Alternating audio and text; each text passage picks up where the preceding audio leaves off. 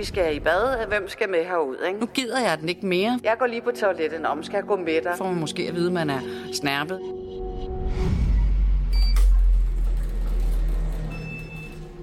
Ja, der er ved Gud hænder, der finder vej til lov, de ikke skulle have gjort. Men prøv at høre her, der er også hænder, der finder vej til lov, hvor det var rigtig fint, og hvor de blev gift og levede lykkeligt til deres dages ende, eller et eller andet andet, ikke?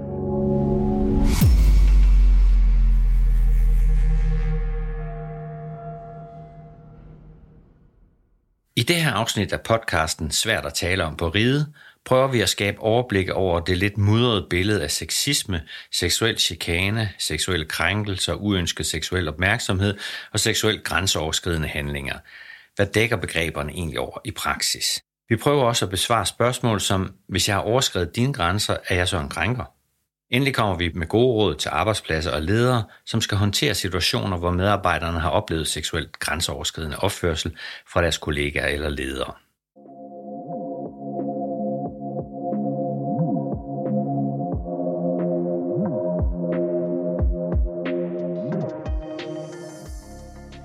Til at hjælpe mig med det har jeg i, her i studiet forsker og konsulent Mille Mortensen, der er tilknyttet Københavns Universitet, og ledelseskonsulent Morten Gade Jensen, der er konsulent i forbedringsafdelingen her på Rigshospitalet. Velkommen begge to. Tak. Tak.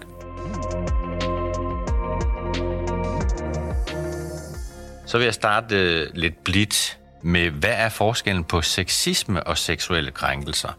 Det er jo også noget, der bliver rodet lidt rundt med. Øh, Mille, kunne du give nogle eksempler på, hvad er det ene og hvad er det andet? Det hele begyndte jo med Sofie Linde, som gav eksempler på sexisme, som betyder forskelsbehandling på baggrund af køn.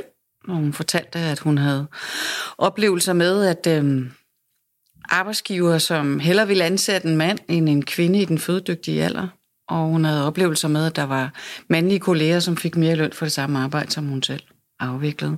Så det, øh, det kunne være et eksempel på sexisme. Og når vi så kommer til seksuel chikane, så, øh, så handler det jo om berøringer eller ting, der bliver sagt, der har en seksuel karakter, som man oplever som uønsket, som det hedder i lovgivningen. Sofie Lindes tale var jo et meget godt eksempel på, at øh, hun jo i udgangspunktet også talte om begge ting. Ikke? Så hun talte både om den her gamle leder, som havde sagt øh, noget med et blowjob, og ellers så var hun fyret eller ødelagt karriere. Ikke? Øh, så det var jo en seksuel krænkelse, i, i sin, sådan som hun fremlægger det. Ikke? Øh, så jeg tror også, fordi at den bevægelse, som, som vi har været vidne til og, og deltager i lige nu omkring MeToo, den har trådt altså et ben i begge spor og, og prøver ligesom at, at, at sætte en dagsorden på, på begge ting på én gang. Og så bliver det svært at skelne, hvad er egentlig hvad, og hvornår taler vi om hvad. Og jeg tror også, at, at øh, for bevægelsens skyld er det nok ikke så vigtigt. Altså jeg tror, at den vil sige, at begge dele er et udtryk for det samme. Det er jo, det er jo en antagelse om, at sexisme, altså at mænd føler sig overlegen kvinder, ligger bag ved begge fænomener. Det, det er ligesom et udgangspunkt i den måde at, at gå til det på. Og, og det, som jo så ikke er blevet diskuteret, er om den antagelse om, at det har noget at gøre med, at mænd føler sig overlegne. Altså om det er rigtigt. Men det er det, der mudrer det sammen. Fordi det er fordi, man tager et fælles udgangspunkt. Man siger, at det er mændene, der vil kvinder noget ondt, eller synes, at de er bedre end dem. Øh, og de gør så begge dele. De giver dem dårlig løn, og de krænker dem. Jeg tror, det kan være en del af forklaringen i hvert fald på, at vi har fået mudret begreberne sammen. Okay, det bliver så måske lige en lille smule øh, sværere nu, øh, fordi nu bevæger vi sig over og snakker ikke om sexisme mere, men seksuelle krænkelser. Altså, jeg tænker, at øh, der er noget begrebsforvirring derinde for os, fordi nogle gange bliver der sagt seksuel chikane, fordi det det hedder i arbejdsmiljølovgivningen, og så andre gange bliver der sagt seksuelle krænkende handlinger. Og øh, forskellen imellem seksuelt krænkende handling og seksuel chikane, den er den samme, som man plejer at sige det, i forståelsen af, at det betyder det samme. Øhm, men ofte i praksis, så øh, kan det godt være voldsomt at tale om krænkelser, fordi de fleste forbinder det med noget sådan virkelig voldsomt. Og vi taler jo om et eller andet kontinuum, hvor der på den ene side kan være tale om krænkende handlinger af grov karakter, som det hedder et lovgivningsmæssigt sprog, og så er der dem, der er mindre grov karakter. Så, så er det nogle forskellige ord, vi vil bruge alt efter, om det er meget voldsomt, eller det er måske en, en, en mindre ting? Altså, når vi taler øh, voldtægt eller voldtægtsforsøg, så er vi over i strafloven. Det er forbudt. Så det er sådan ret enkelt. Når man så taler om krænkende handlinger, så, øh, så er vi over i arbejdsmiljøloven, fordi det er jo arbejdsmæssig sammenhæng, vi taler om. Og øh, der kan man tale om, at de, det er i hvert fald det, man gør rent lovgivningsmæssigt, at de har, kan have en grov karakter eller en mindre grov karakter. Kunne du give nogle eksempler på, hvad, hvad kunne det være for noget, Mille? Ja, altså, øhm, det kunne for eksempel være uønskede berøringer i form af hænder, der finder veje øh, steder på kroppen, som man ikke har lyst til. For nogle år siden var der en sag frem i medierne omkring nogle kolleger, som øh, af urensagelige årsager fandt det morsomt at trække bukserne ned på en anden kollega. Øh, og det var ikke i overført betydning, det var i bogstavelse forstand. Det er sådan en episode, som, som typisk de fleste mennesker vil være enige i. Det, det er kategorien grov. Altså, det er der ikke nogen, der skal stå model til. Og Sofie Linde kom jo også frem med et eksempel, hvor hun beskrev, at en såkaldt stor tv-kanon, som hun formulerede det, havde troet hende til seksuelle ydelser. Altså, det, det, det er også i kategorien, hvor de fleste mennesker vil tænke, det er groft. I den anden ende er der det der sådan lidt mere uskyldigt, ofte pakket ind i humor, øh, og det kan være kommentarer, det kan være jokes, og det kan være øh, for eksempel fra Rigshospitalet, nå, men vi har været i operation, og, og, og vi skal i bad, hvem skal med herud, ikke? Eller, jeg går lige på toilettet, om skal jeg gå med dig? Eller, det er sådan den der, i den anden ende af det her kontinuum måske, øh, hvor at, jamen, det er også lidt sjovt, og vi griner lidt af det, og, og er det så mindre betydningsfuldt, mindre vigtigt? Altså, det min forskning jo faktisk viser, er, at øh, det kan godt være, det umiddelbart lyder til at være de der små, lidt ubetydelige, men faktisk den systematik og varighed og oplevelsen af, at det på et tidspunkt bare bliver nok, og at det så faktisk kan være svært at sige fra i den situation. Nu gider jeg den ikke mere, fordi så får man måske at vide, at man er snærpet eller blevet krænkelsesparat eller særlig sensitiv, eller hvad ved jeg, ikke?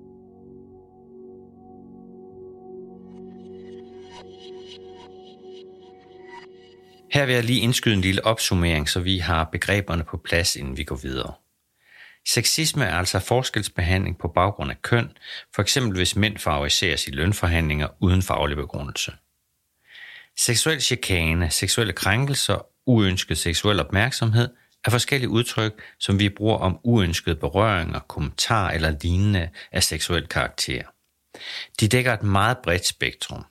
I den ene ende har vi overtrædelser af straffeloven, og de skal selvfølgelig meldes til politiet. I midten har vi de grove krænkelser, som ikke er decideret ulovlige, men som vi ikke er i tvivl om er forkerte. Endelig har vi i den anden ende de tilfælde, som man kan slå hen som lidt sjov, og hvor medarbejderen måske slet ikke er klar over, at han eller hun overskrider sin kollegas grænser. Og det er dem i den sidste kategori, vi skal undersøge nærmere nu. Vi har en tendens til at lede efter de der krænkende handlinger, særlig grov karakter, men, og jeg samtidig har jeg brug for at sige, vi skal også være opmærksom på dem, hvor, ah, så er det da heller ikke værd. Det var jo bare for sjovagtigt. Fordi selvom de ikke har så grov en karakter, så det der med, at der er så mange af dem, bliver overvældende. Det, som de der eksempler, du kommer med, Mille, de gør, er jo, at de bringer folk helt grundlæggende i tvivl om dem selv, om deres egen rimelighed i at føle sig uretfærdigt behandlet. Og, og vi er jo mere konforme, end, øh, end vi er parat til ligesom at, at, at indse måske. Ikke? Så vi, vi er jo enormt villige til at gå på kompromis med os selv, for at det er let at være i en gruppe, ikke? og så også et arbejdsfællesskab. Så hvis vi ligesom gentagende gange oplever, at nogen laver sjov, og nogle andre måske griner eller ikke siger noget, så tolker vi ret hurtigt det som, at de andre accepterer handlingen. Og, og vi hører jo også mange eksempler på, at nogen vil prøve at dyse en konflikt ned. Så hvis nu Mille øh, havde oplevet noget rigtig ubehageligt på en, på en vagt på operationsstuen, og hun så sagde til sin kollega, hvad, jeg synes faktisk, det der, øh, som Paul gjorde ved mig, det synes jeg var ret ubehageligt. Altså en tredje person, hun, hun er i et fortroligt rum her, ikke? Det, det var jeg egentlig ikke så, det var jeg egentlig ikke så glad for. Øh, så vil der være en, øh, så vil automatreaktionen for mange vil så være at sige, ej, men han mener det jo nok ikke sådan. Det er noget, jeg hører tit, øh, når jeg taler med lederne, ikke? At, at det er den, det er den respons, der kommer også i personalgruppen eller fra lederen. Ej, ja, men ham må du prøve, og det skal du ikke tage dig af. Det, du må prøve at lade være med at lade dig gå på af det. Det vender du dig til. Øhm, I samme boldgade, som ikke har noget som helst med det seksuelle at gøre, kan man sige, så er der øh, så kan der være en tendens til, at der er nogen, som har meget erfaring, der taler lidt nedsættende til nogen, der skal lære noget nyt, fordi de er langsommere.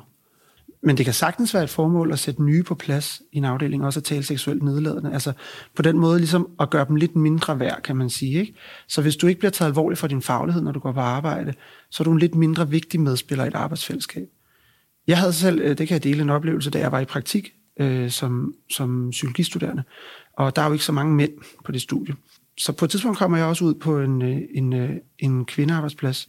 Da jeg kom ind ad døren, så siger de, oh, wow, en ung mand, hvor har du samlet ham op henne til min øh, praktikvejleder, som også var en kvinde. Ikke? Og hun ænsede det ikke.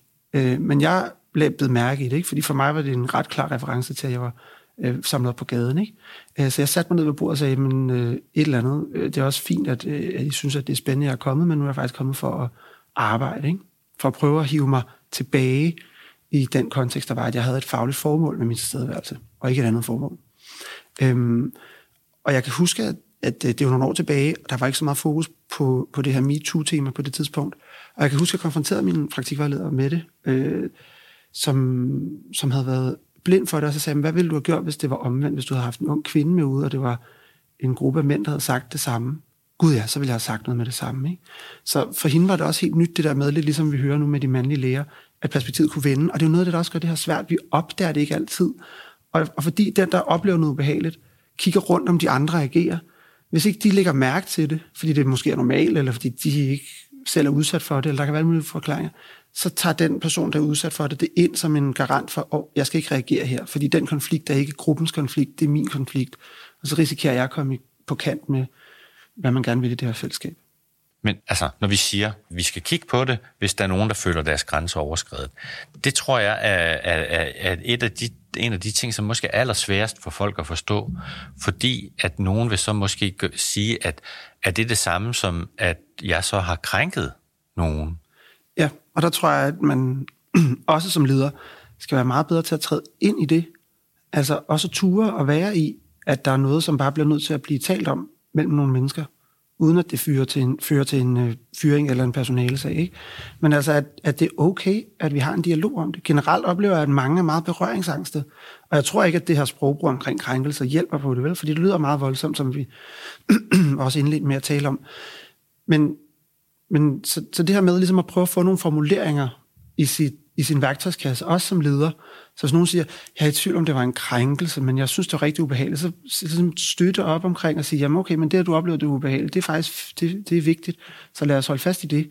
Og hvad, hvad tænker du så, jeg skal gøre, hvis man bliver involveret i noget som leder, eller hvis man overhører noget som kollega, eller også for sig selv måske, turde og stå ved, jamen jeg synes faktisk, det her er ubehageligt, og det kan være okay at tale om det.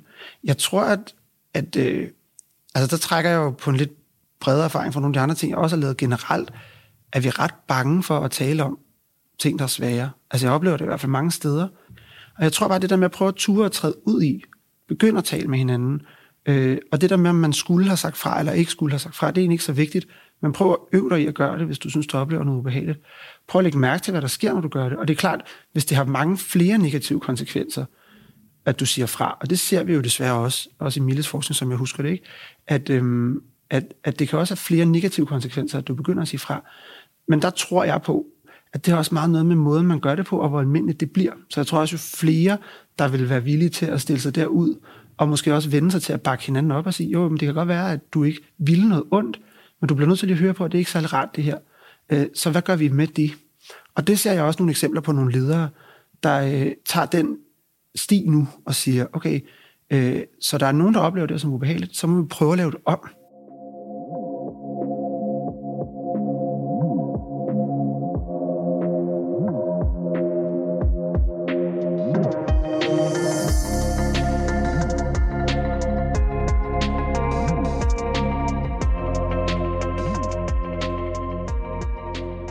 Vi er nu så småt i gang med at snakke om, hvad arbejdspladsen kan gøre. På det seneste har vi for eksempel hørt om personalepolitik om alkohol og fester efter undersøgelser af seksuelle krænkelser på arbejdspladserne. Er det en typisk vej at gå for en ledelse?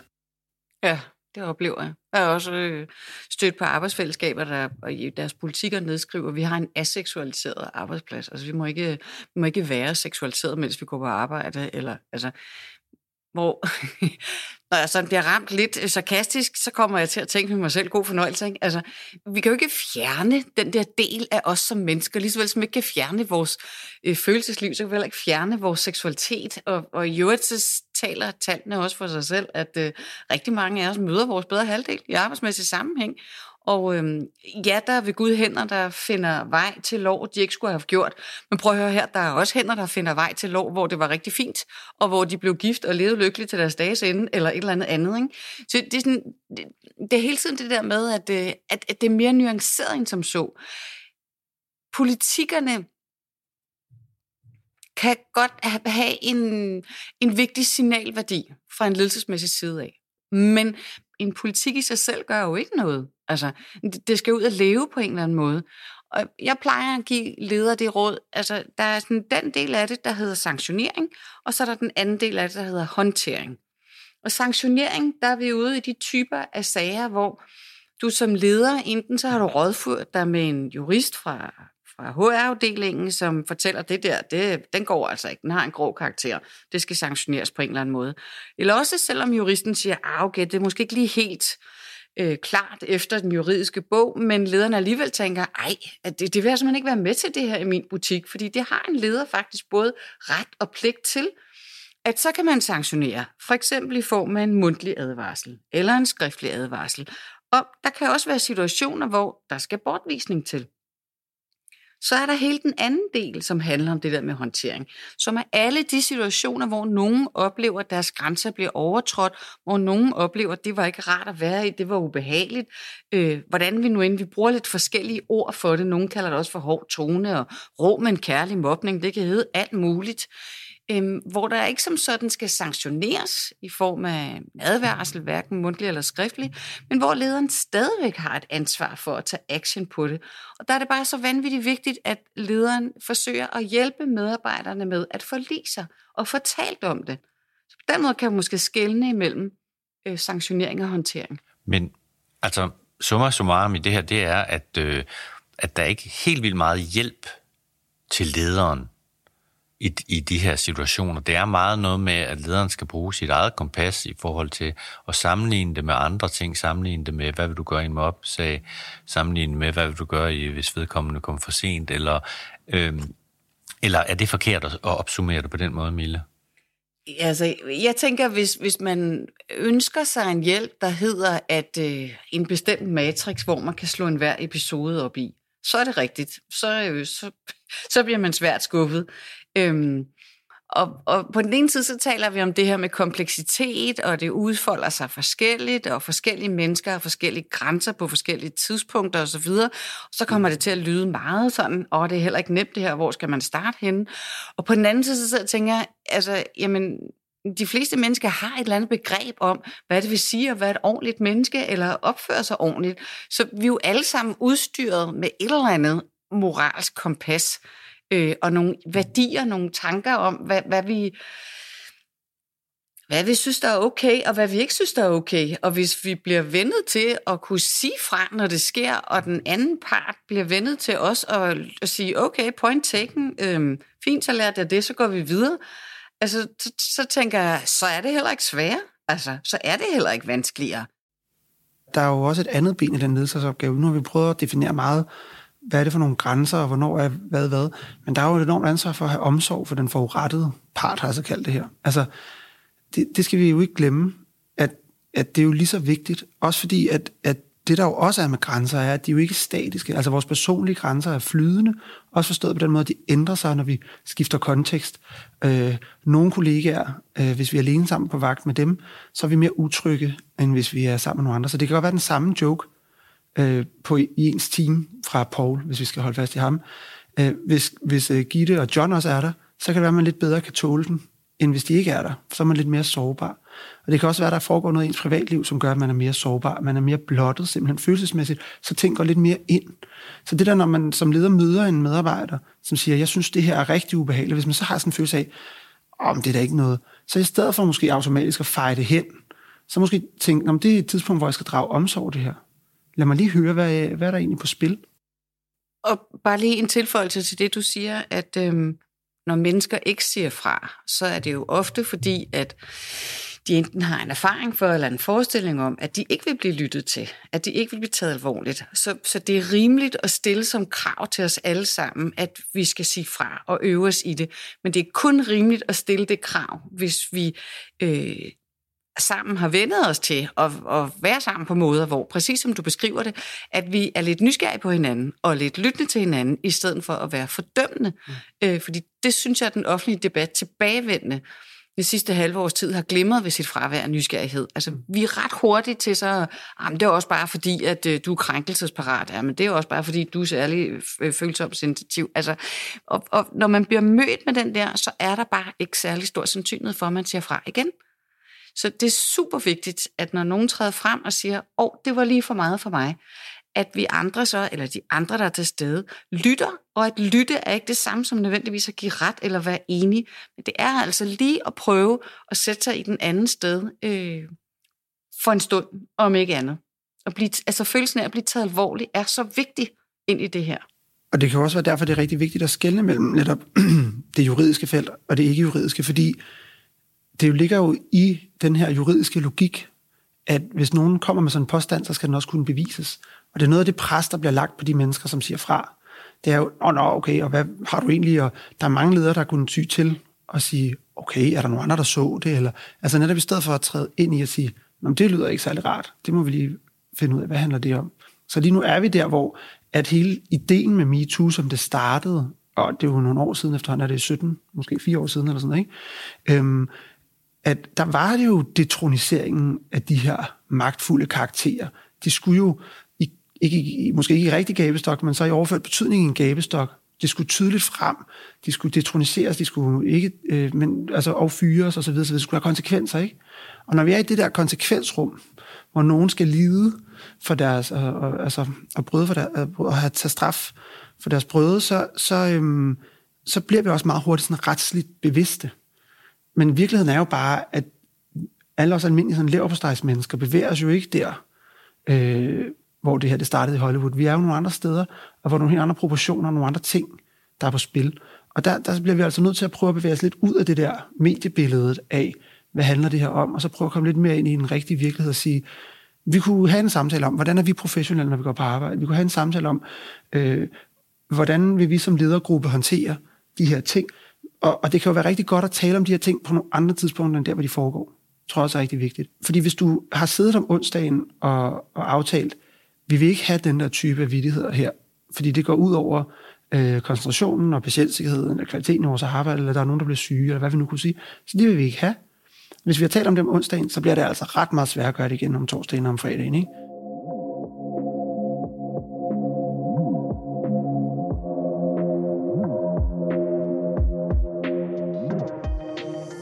Svært at tale om på riget er en podcast fra Rigshospitalet. Denne episode er udviklet i samarbejde med chef for arbejdsmiljø og ledelsesudvikling på Rigshospitalet, Morten W. Andersen. Tak til gæsterne i studiet, Morten Gade Jensen, der er ledelseskonsulent på Rigshospitalet, og Mille Mortensen, der er konsulent og forsker tilknyttet Københavns Universitet. Søren Prehn har stået for lydredigering. Mit navn er Søren Svit. Rigshospitalet har udarbejdet materiale om krænkende handlinger, herunder seksuel chikane, og også om psykologisk tryghed, og du kan hente dem på intranettet, hvis du er ansat på hospitalet. Du finder dem under personale, arbejdsmiljø og trivsel. Hvis du ikke er ansat på hospitalet, kan du finde materialerne på Rigshospitalets hjemmeside. Søg på arbejdsmiljø og ledelsesudvikling.